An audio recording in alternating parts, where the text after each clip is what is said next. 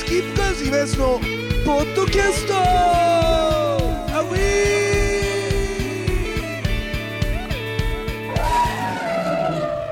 さあというわけでございましてスキップカーズイベントのポッドキャスト非常に久しぶりの更新になりますけどもね、えーということで今日はですね新宿の、えーレンタルスタジオっていうんですか？これレンタル会議室か。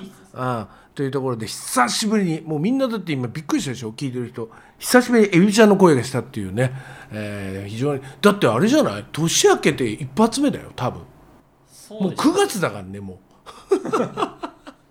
俺も頑張って7月ぐらいまで頑張ったと思うんだよ。意外となんか意外と頑張ったよね俺。ね2月ぐらいに外で通りませんでしたっけ？ああ取ったか、ね。一回そうだ、まあ、いその新年明けて取ってないのまずいだろうって取ったんだ。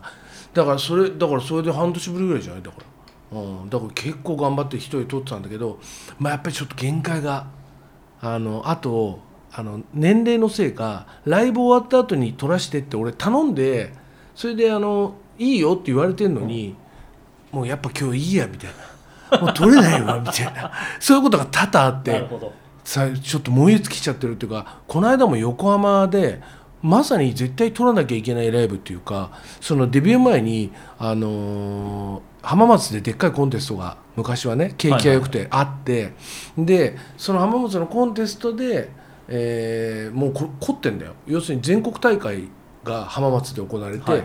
だ関東甲信越大会、えー中部地区大会、えー関西地区大会、えー北海道地区大会、えーもっと言えば沖縄とかからもいろんな地区大会があってそこで勝ち抜いたやつらが全員浜松に集合する。なぜか。でうちらもえーっとね一発目の予選がまずテープでしょ？テープ、えーで受かった、えー渋谷のエッグマンで、えー決勝大会。でエッグマンで勝った、えーであのなんでなんでか知んないけど成績優秀者なのかな？ってそこで勘違いしちゃったんだけど、えーっと前々に入ってくださいと。本戦の日が決まっててその2日前に入ってくるへえで2日前に入ってで、えー前乗りでその日は何もしないの？あライブだ。ライブすんだ。浜松の、えー小さい会場、まあ、小さいっつっても結構なホール。で、えーライブします。でそこに何組か呼ばれてんの？前乗りで。それでそこでちょっと仲良くなるじゃん。出場者も。でその次の日に今度は服部克久先生。すごくない？服部克久先生。だって古畑任三郎だよ。古畑任三郎を作った服部克久先生が来てのウェルカムパーティーっていうのがあるの。だから決勝のメンバーに残った10組12組ぐらいかのやつらが全員あのその服部克久先生を囲み俺俺まだ実家にあるけど克久先生と撮った写真。だから服部克久先生とで初めはさバンドマンってかっこつけてね尖ってるし。で20代だし。だから服部克久先生見ても本当は行きたいんだよ。でも全然行かないわけ。でいい加減酔い始めると「服部先生!」っつってみんな行くっていう。ちょっとお酒入れないそうそうそうそう。だから俺なんかまさにその典型的なタイプでそれで服部先生に写真とか撮ってもらって。でも一応周りで仲良くしてるけどライバルだからでそのコンテストすごいのは浜松のアクトシティって言って浜松の人間とか静岡の人間みんな知ってんじゃないかな。もう駅前の新幹線からずーっと長いなんていうの動く歩道みたいな。はいはい。あのディズニーランド行くのと一緒ね。京葉線の。あれみたいなのでう延々ずっとうーってあの乗ってってそれで、えー浜松のアクトシティに直接入れるの。でもう超キャパもでかいの。1500600あると思うんだけど。でそこにえー、とまずそこがホテルオークラとあのリあプリンスかな、まあ、大倉かな？どっちかとだと思うんだけどとにかく高級ホテルと隣接しててそこの高級ホテルからもすぐ行けるのよ。なるほど。で高級ホテルに前々泊してもうまず1日目ライブでしょ？で高級ホテル楽しんで。でまあまあ相部屋だけどねやっぱ遠藤君と相部屋とか。それでまあそれで入るでしょ。でウェルカムパーティーやって。で3日目が本戦の1日目の。で本戦1日目があるってことは本戦2日目があるの。で1日目で落ちちゃった人はそこでお別れ。で2日目が、えー本当の決勝って感じなんだけど。でうち前々泊してるからもう完全に俺決勝行くもんだと思ってる。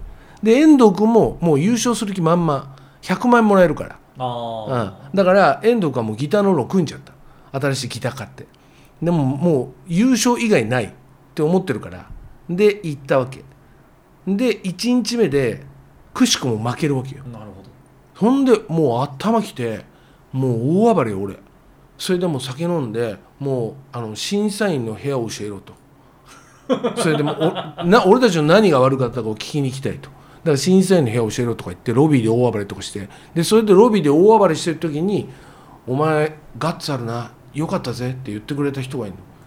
で「あありがとうございます」って言ったんだけど「なあんな誰だあのおっさんは」なんて言ってたの。そしたらシゲがすげえ怒ってうちのドラムのシゲが「バカ野郎何言ってんだ。あの人はソウル徹さんだぞ」っつって。もうソウル徹さんといえばね日本のもうトップドラマーですよ、まあ、でソウルさんはあのそれプロアマどっちも出ていいの。あそうなんですか。そう。だからプロの人も出てるからプロのし、えー、と女性シンガーのバックとしてソウル徹さんが叩いてる。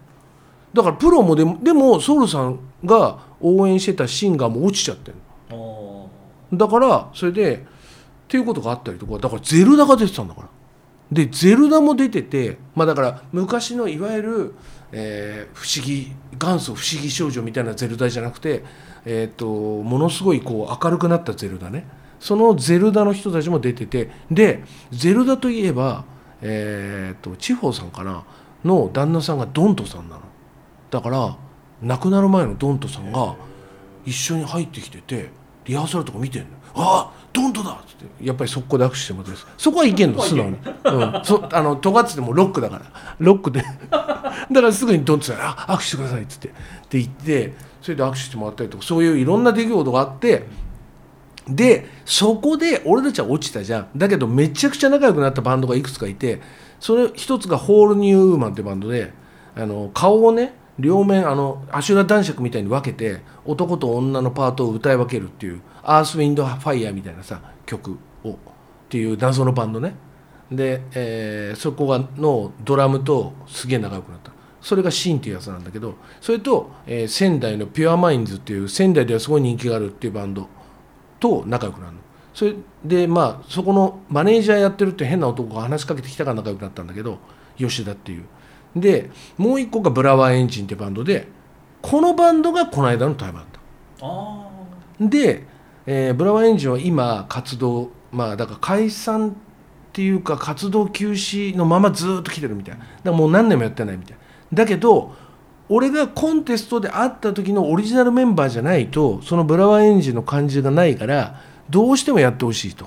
いうことを、えー今も現役でやってるメンバーに頼んでそれで、えー何年ぶりかにだから78年ぶりとかに1回活動が止まっちゃってるけど特別にっつってもうねえーっとねずーっと休んでんじゃん。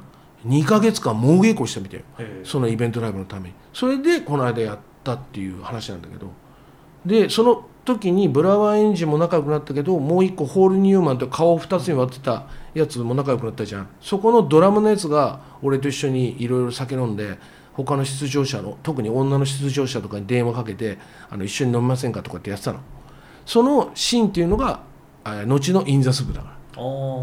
だからそのホールニューマンニューウーマンの顔を2つに分けてたボーカルがいなくなって入ったのがユースケでそれが IN THE SOUP になるだから意外とそのコンテストからデビューした組とかも結構あるんだけどね。前の年は太陽の塔がいたりとか。だからそんな思い出のそのブラワーエンジンとやったからそれこそポッドキャスト撮んなきゃダメじゃん。そうですね。ね。そういう思い出話もできんだから。しかもそのブラワーエンジンのそれでブラワーエンジンは優勝してんの。そその年の。でその年優勝して、えーもうこいもう向こう華々しく行くんだろうと思ったらもう頭きて頭きて。仲良くはなったけど。やっぱりその俺たちは1日目で返されるから。だけど1日目かにあんまりにも俺が落ち込んでるから新幹線で。そしたらうちの遠藤君が「います。実は」と。あのずーっとあの言わなかったことがあると「何?」っつって「実はソニーが決まる」と「え嘘！ってなって。したらもう知らなかったの。だから遠藤君としてはもう優勝してるすると思ってるから優勝してダブルで美味しいっていうそのソニーの人が見に来てるのは知ってたよ。でソニーの人の担当っていうかソニーの人の見に来てる人と遠藤君しかやり取りしてない。なるほだから誰も知らない。そうリーダーとあのやり取りしたいって向こうの人が言ったから。それで遠藤君もで遠藤君ってペラペラ喋るタイプじゃないじゃん。今こんな感じとか。だから結局ずーっと「見に来てんの?」って「うん。今日は来ないみたいよ」「あそうなんだ」で「今日来るみたいよ」とか。それぐらいなの。っていう感じがずーっとあれ結構長かったね。1年ぐらい続いてたのかな。その間でで結果タイミングよくコンテスト落ちたけどそれで決まんのよで本当なんつってそっから話が本当にバンバン進んでいくんだけどだから優勝したやつそのブラワーエンジンに対してコンプレックスを持たないで済んだんだけどそこで。なるほど。うん、っていうことがあってだからそのブラワーエンジンともそのままずっと仲良くてでブラワーエンジンっていうのが横浜の CLUB24っていう今はなくなっちゃったライブハウス。だからその CLUB24の遺伝子が横浜の BAYSIS っていう今のあるライブハウスに行ってんだけどだからその CLUB24時代にブラワーエンジンが優勝記念ということでライブをする。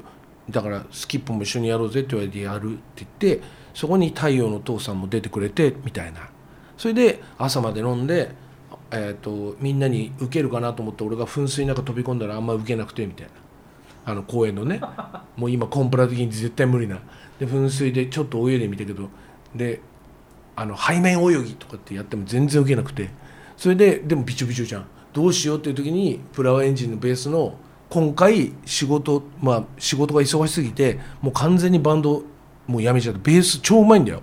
だけどあのうるさ型のうちのベースのゆうやんがあのピック弾きでは多分たけちゃんって言うんだけどたけちゃんの弾き方が一番参考になるんです。だからあの今日はたけちゃんのベースやっぱ見てすげえ嬉しいわみたいなことを言うぐらいへあのそのたけちゃんのベースプレーはすごいんだけどでもたけちゃんも全然言いてなかったからそれでまあその復活してくれたんだけどだから感激もひとしおなんだけどでそのたけちゃんは当時ワンルームに住んでたの。狭いワンルーム。5畳ぐらいじゃね多分。でもあまりにもびしょびしょの俺を見て今やつ俺んち来いよと言ってくれましてそれでたけちゃんが朝から洗濯機回してくれてあのほぼすっぱだかバスタオルをこう腰に巻いた状態でその洗濯が上がるのを待ったっていうそういういい思い出もある。のにそれについて何もポッドキャストを撮っていなかったっていう俺の敗因ね、うん、っていうのがあって。だけどやっぱねこの間ねそれでまあこうやってブラワーエンジン不在で喋るのもあれだけどあのーやっぱ久しぶりに当時の曲とか聴いたら、で俺が一番好きな曲があってその一番好きな曲がやっぱ最後だったの。でやんの？やんないの？って言ったらリハとかでもわざとやんねえしいやわかんねえなみたいな。やるかどうどうだろうなみたいなことを言うとねボーカルの有友っていう仲いいやつも。なやんねえのかなと思ってたら本当にやったからおおってで楽屋でこう聞きながらやっぱなんかね来るもんあったね。ちょっとなんかちょっと虹ちょっとにじみ出るものがあった、なんか、うん、あやっぱいいなみたいな。それで打ち上げも珍しく朝まで行って朝までいいんだから余計取れよって話じゃん。ねえ。まあブラワーエンジンは途中で帰ったけどでもそれでも3時とかに帰ってるからあまあ、結構なんですそうでしょ？ねだからじゃあ取れよって話じゃん。ででやっぱり話して結構。